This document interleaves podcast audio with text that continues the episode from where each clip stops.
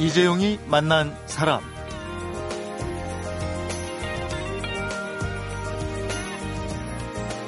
승마, 수상스키, 최고급 스포츠카 타기 직원들에게 이런 취미 활동을 아낌없이 지원을 해주고요. 해외 연수를 가고 싶어 하는 직원이 있으면 어떻게 하면 보내줄 수 있을까 이렇게 고민을 하고요.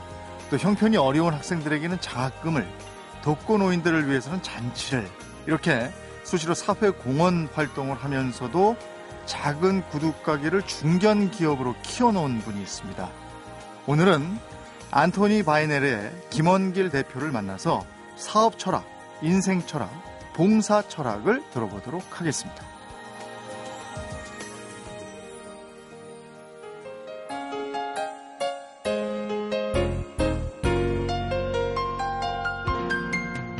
어서 오십시오. 반갑습니다. 예, 안녕하세요. 반갑습니다. 네, 오늘은 안토니 바이넬의 김원길 대표와 함께 합니다. 어, 어떤 회사입니까? 저희 회사는 이제 구두를 만드는 회사고요. 예. 가장 편안한 구두를 만드는 회사. 제가 사업을 91년도에 시작을 했고 앞으로 10년 내에 세계 1등 회사를 꿈을 꾸고 있는 그런 회사라고 보시면 됩니다. 음, 가장 편한 구두를 만드는 회사의 대표세요. 네. 에, 그런 얘기 들었습니다. 직원들에게 아주 다양한 취미 활동을 아주 아낌없이 지원하고 계신다고. 근데 그저 회사 주인들은 직원들이 자꾸 취미 활동에만 빠지는 걸 막고 싶어 하지 않습니까? 어, 저는 그렇게 생각합니다. 열심히 노는 사람이 네. 일도 잘한다. 열심히 잘 논다는 거는 노는 것도 자신감이거든요. 네. 자신감이 있게 노는 사람이 일도 자신감 있게 하지 않나. 아. 예, 이렇게 생각합니다. 그럼 김 대표님도 잘 노시는 분입니까? 저는 노는 데는 챔피언입니다. 전 계절별로 뭐 놀고 일하고에 대해서는 제가 챔피언이다. 어, 얘기할 수 직원들도 마찬가지로 그렇게 한다. 예, 직원들도 저를 많이 예. 같이 가고 있습니다. 예. 그리고 그 회사에 굉장히 좋은 차를 비치해 놓고 직원들이 드라이브를 하고 싶다 이러면 타고 한번 한 바퀴 돌고 와라 이러신다면서요? 예, 제가 그 전에 그 미국에 이제 네. 그전그 전시회 나갔을 때 네. 사실 그 멋있는 스포츠카 타고 그 막 하웨이를 달리는 거 굉장히 저한테는 그림의 떡이었었어요. 어. 그 유럽 갔을 때 그 참그 배를 타고 막 물놀이 즐기는 그림의 떡이었는데 네. 어, 그 그림의 떡이 현실로 저한테 온 겁니다. 이제 그거를 나도 한번 타보고 직원들도 같이 어. 음. 타보고 하면서 네. 좋겠다 해가지고 어, 사면 좋겠다 해가지고 직원들 동의하에 차도 샀고 또 뭐 배도 사고 뭐 그렇게 어, 해봤습니다. 예. 예. 예. 혹시 대표님이 계속 타고 가끔 직원 타고 이러는 거 아닙니까? 전 그 차는 딱 한 번 타봤습니다. 그 작동이 그게 어렵더라고요. 어려가지고 젊은 친구들은 그거 한 방에 다 배우는데 저는요 어. 기계 다루는 솜씨는 제가 좀 달리퍼지를 어. 못합니다. 그럼 직원들이 이 차를 타거나 요트를 타고자 할 때는 대표님한테 가서 저 타고 싶습니다 얘기하면 그냥 타라고 그러십니까? 그건 뭐 직원들이 그건 제가 관리 안 하고 직원들이 알아서 관리합니다. 네. 예. 어. 아까도 말씀하셨지만 일도 일이지만 놀 때 신나게 잘 노는 사람이 일도 잘하고 행복 지수도 높다 이런 신념을 갖고 계시다고요. 네. 예. 저는 그 일만 잘하는 사람 별로 좋아하지 않습니다. 일만 잘하는 사람 결국엔 지쳐가지고 언젠가는 아. 회의해줄 수 있고 내가 왜 일만 해야 일의 노예가 되지 말라는 그 얘기입니다. 음, 일한 만큼 놀아라. 저는 그걸 일도 그- 잘하고 네. 놀기도 잘하고 예. 에, 작은 구두가게 주인으로 출발을 하셨어요. 그리고 어, 어느 정도 성공을 하셨고 뭐 말씀으로는 성공을 향해 달려간다고 하시지만 에, 그 계기가 있었던 것 같아요. 요 시점 정도가 되니까 내 사업이 어느 정도 기반을 잡고 확 올라가더라. 그런 때가 있잖아요. 사람이 일하다 보면.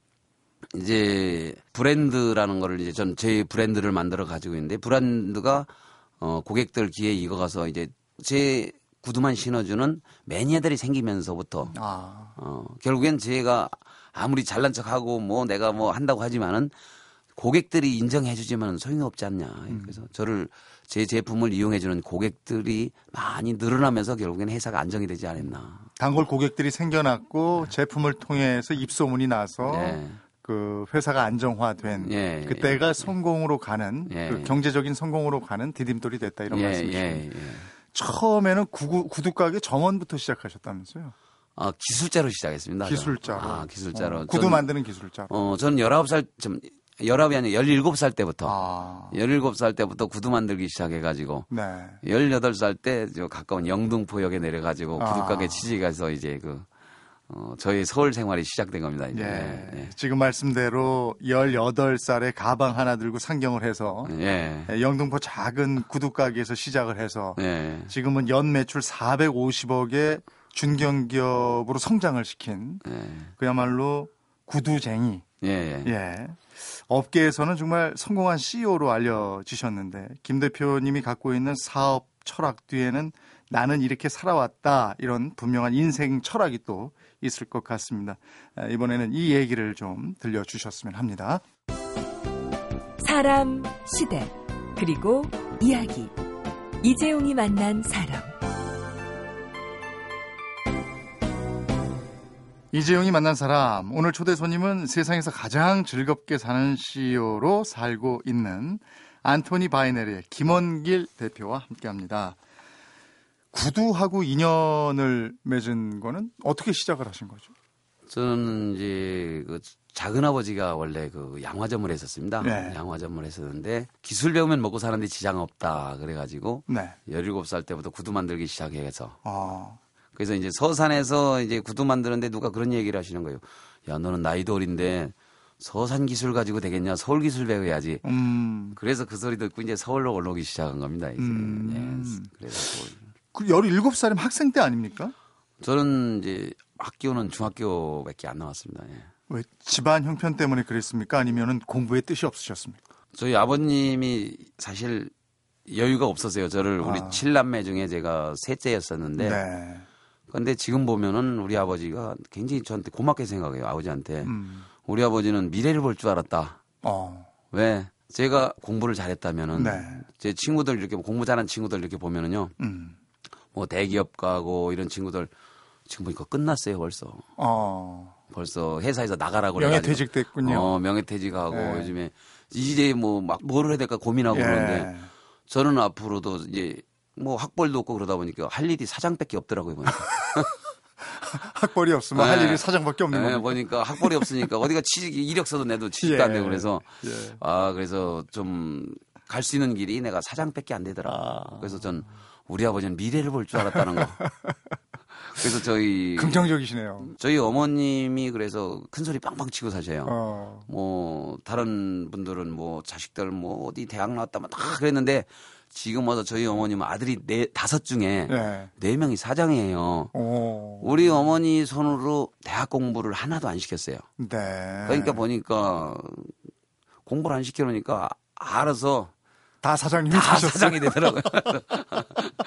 야, 또 색다른 논리입니다. 공부를 안 하니까 사장님이 되더라. 어, 이제 자기 전문 분야로만 가는 거예요. 이제. 아, 그렇군요. 자기 전문 분야로 들어가다 보니까 예. 저기 전문 분야를 살려가지고 음. 그 업을 사업으로 이제 발전시켜 나가는 거예요. 그러다 보니까 어 틀에 박힌 이런 공부, 이 졸업장 이거 가지고 살 우린 저희 형제들은 그렇게 살지 아. 않고 자기 전문 분야 기능으로 이제 살아간 형제들이다. 근데 그때 구두가 딱 보였어요. 아, 저거 하면 내가 제대로 할 수 있다, 이렇게. 그때 보였다라기보다는 이제 사실 먹고 사는데 지장 없다 아. 했는데 그때 구두 만들 때는 저 직업이 뭐냐 그럴 때 사실 자신 있게 말을 못 했었어요. 예. 지금은 뭐 우리가 자신 있게 얘기할 수 있습니다. 예. 손재주가 있으셨나 봐요. 에, 저는 손재주는 유산으로 물려받은 것 같아요. 어릴 적에 뭐 지게를 만든다든지 무슨 장난감 총도 만들어서 네. 썼었고 뭐 여러 가지 손재주가 굉장히 많이 있어요. 의자도 만들어서 예. 썼고 그래서 보면 할 수 있는 그런 재주. 아. 예. 그래서 하다 보니까 한 1년 정도 연말을 하시고 네. 그 다음 해에 바로 영등포로 그냥 보따리 들고 오셨다 이렇게 네. 돼 있는데 네. 영등포로 상경을 해서 뭐 하셨어요? 영등포에서 이제 구두가게 가가지고 나 기술 장 가르쳐 주라. 음. 뭐 월급은 없어도 된다. 그러니까 하숙 시켜주는 조건으로 네. 이제 어 바로 영등포 저쪽에 그, 그 무슨 병원 신화병원 옆에 거기 하숙했었습니다. 거기서. 어, 예. 먹고 재워주고 네, 먹고 월급은 제가- 없고 예. 그 일하면서 기술 배우고 예. 예. 뭐 기술 배우면은 뭐 먹고 사는데 지장 없다. 예. 그건 믿었어요, 제가. 음. 그뭐 기술만 있으면은 아무 지장 없다. 그 네. 소리를 전 그것만 믿어가지고 결국엔 네. 기술이 있다 보니까 진짜 뭐 먹고 사는데 아무 지장 없더라고요. 근데 어린 나이에 객지에서 네. 그 굉장히 그 눈물 흘린 일도 많았을 텐데요. 그때 처음에 올라왔을 때 우선 배가 고팠던 거예요. 예. 하숙집에서 밥을 얻어 먹는데 예. 먹어도 먹어도 배가 양이 안 차는 거예요. 네. 그래서 그 밥 좀 더 달라고 소리가 음. 어 그래서 하, 언제 난 진짜 배부르게 밥을 먹어보나 사실 그런 적도 있었어요. 네. 네. 거기서 그러면 어느 정도나 일을 하셨어요? 몇 년이나 일을 하셨어요? 영등포에서요. 예. 영등포에서 와가지고 좀 있었는데 봄에 올랐는데 장마철이 오니까 일감이 없었 일감이 없다고 예. 가을에 오라고 하더라고요. 어. 와, 내가 서울 가서 기술 배워서 돈 벌어오는데 3개월 만에 일할 데가 없어진 거예요. 어.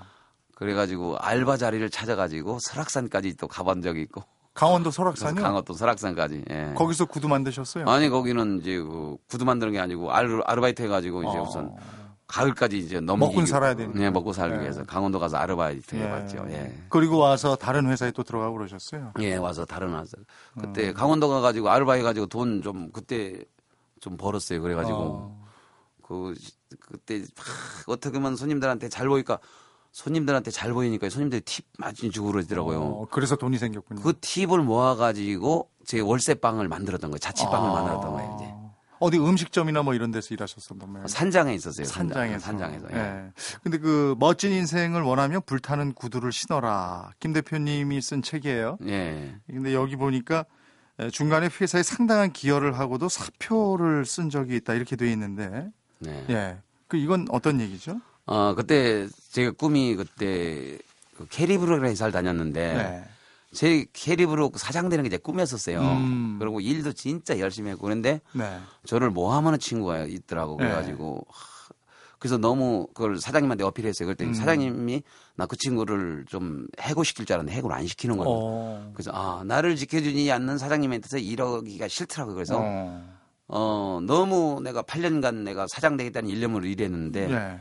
그때 그래서 하, 사장 되는 게 틀렸구나 하면서 너무 슬퍼가지고 한 8일간인가 엎혀서 울었어요. 예. 울고서 회사를 관두는 거였어요. 음. 회사를 관둬가지고 그러면서 이제 창업을 했는데 지금 와서 이렇게 보면은 그때 저를 그 좀 모함한 친구가 너무 고마운 친구 같아요. 아, 창업의 기회를 준 네, 거니까. 창업의 기회를 줬고 세상의 넓은 세계로 이렇게 네. 나를 나갈 수 있게 어떻게 보면 저를 넓은 물로 내몰아 주지 않았나. 아. 지금 보면은 옛날엔 진짜 너무 미흡고 그랬었는데 네. 지금 와서 보면 참 너무 고마운 친구다. 전화위복의 기회를 만들어 줬네요. 네, 굉장히 전 어떻게 보면 저를 빨리 이 넓은 세상에 내보내주잖아요. 아. 그래서 뭐 미국에서 저는 비행기를 지금 한 200마일만 정도 탔습니다. 뭐 네. 세계 시장을 많은 곳 다니면서 진짜 그 많은 공부를 하고 많은 걸 익혀가지고 네. 진짜로 세계에서 내가 1등 할 수 있는 그런 꿈 마음을 먹게 만들어준 게 네. 그때 회사를 그때 참 잘 관두지 않았나 이렇게 생각합니다. 위기인데 이게 기회가 됐고 악재인데 호재가 됐어요. 예.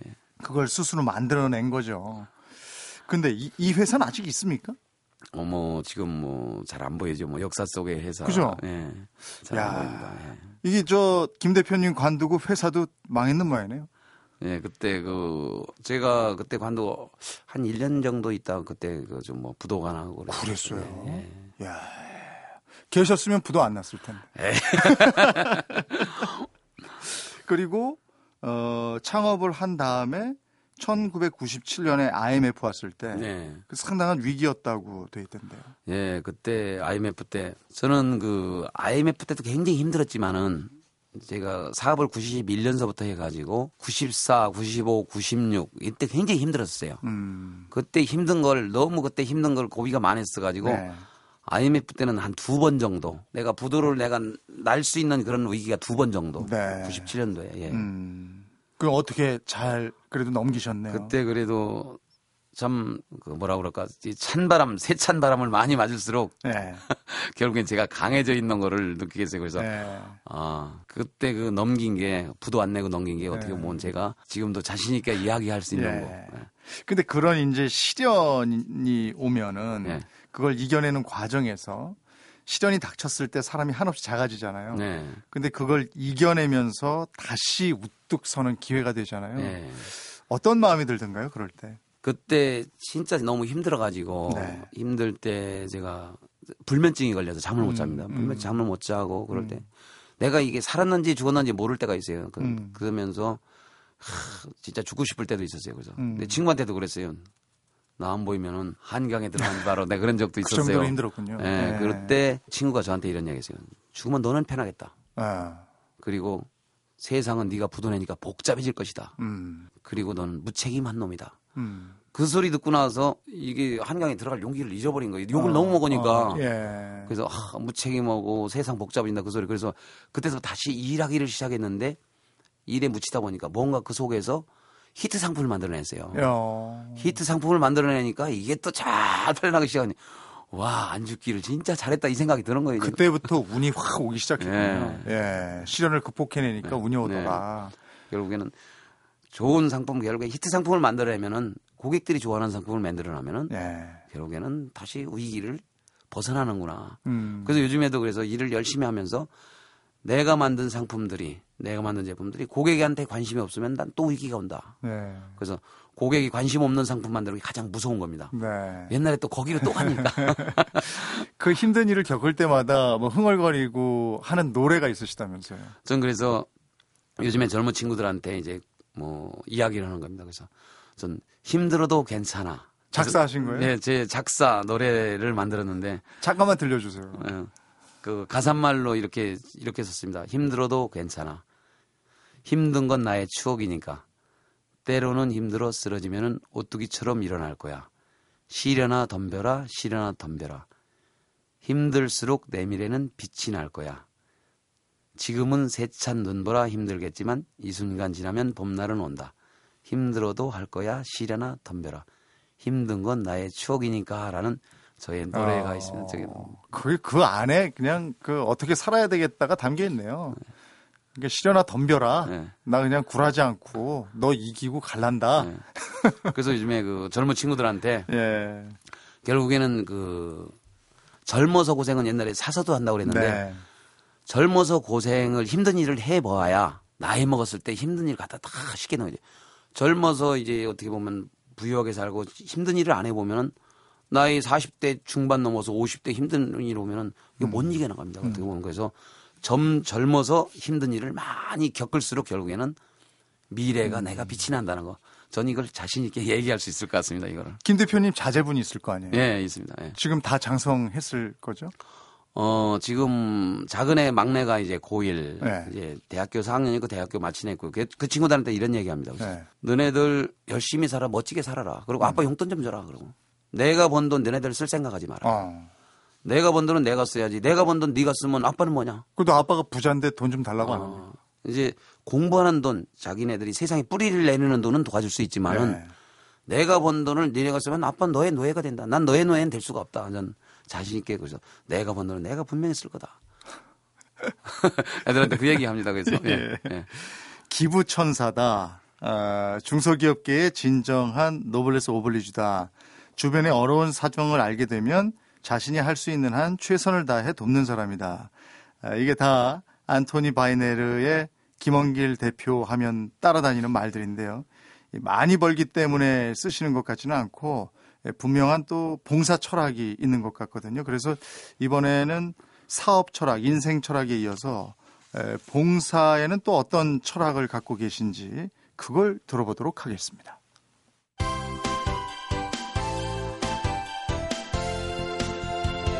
여러분은 지금 이재용 아나운서가 진행하는 이재용이 만난 사람을 듣고 계십니다.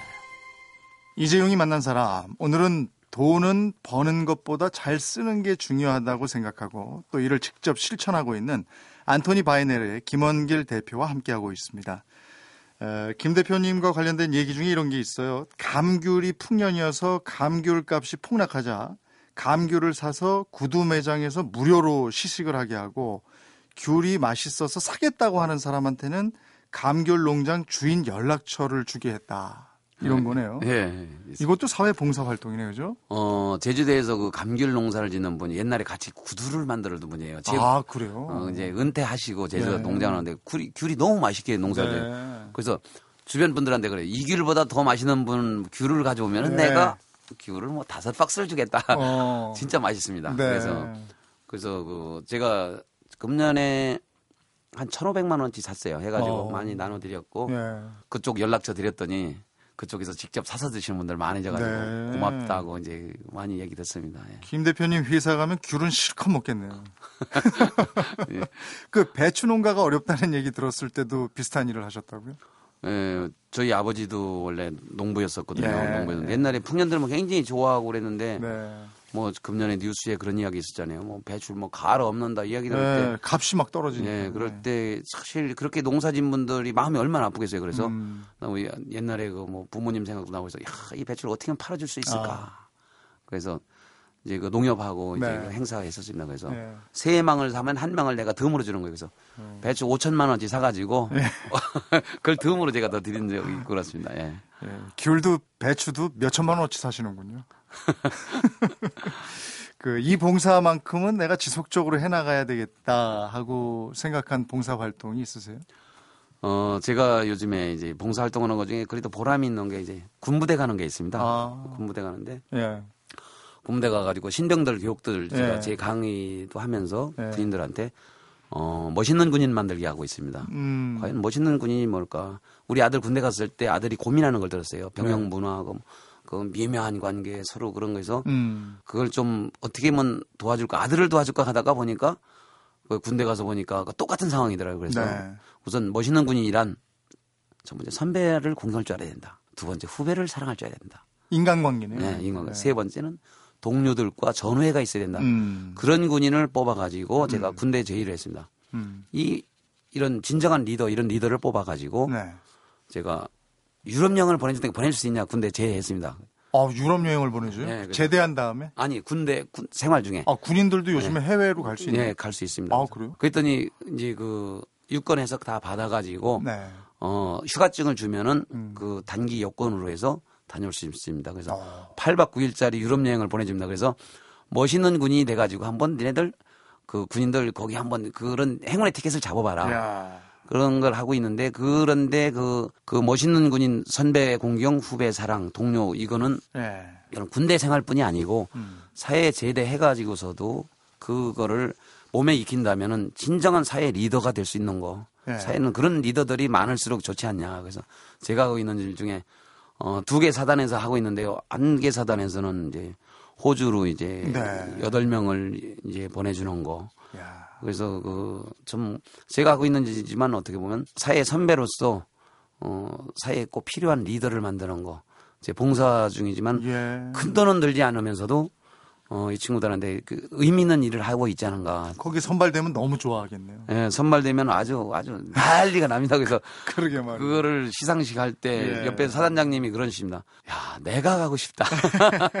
사단장님이 가고 싶다 이런 말씀하시고 네. 거기서 선발해서 이제 좀 떨어진 친구들은 제가 이제 어, 이제 스키 캠프, 어, 스키 캠프를 간다든지 여름엔 수상 스키 캠프로 해서 그 직원뿐이 아니고 네. 우리 저 군인 국군 장병들을 위해서도 또 그런 아이디어를 내셨어요. 음. 네. 그래서 요즘에 청춘 멘토로 또 인기가 많으신 모양이죠. 네, 그래서 강연 활동 하고 다니시는 모양이죠. 예, 좀 시간 있을 때 하고 네. 그래서 제가 사업을 해보니까 사업이 굉장히 좋은 것 같아요. 뭐 음. 직- 직장 취직하고 이거보다는 그래서 젊은 친구들한테 사업에 도전해라. 아, 그래서 제 꿈이 멋있는 사업가 10명을 만드는 게 제 꿈이 또 있습니다. 그래서 그래요? 그 친구들한테 멘토하고 있습니다. 예.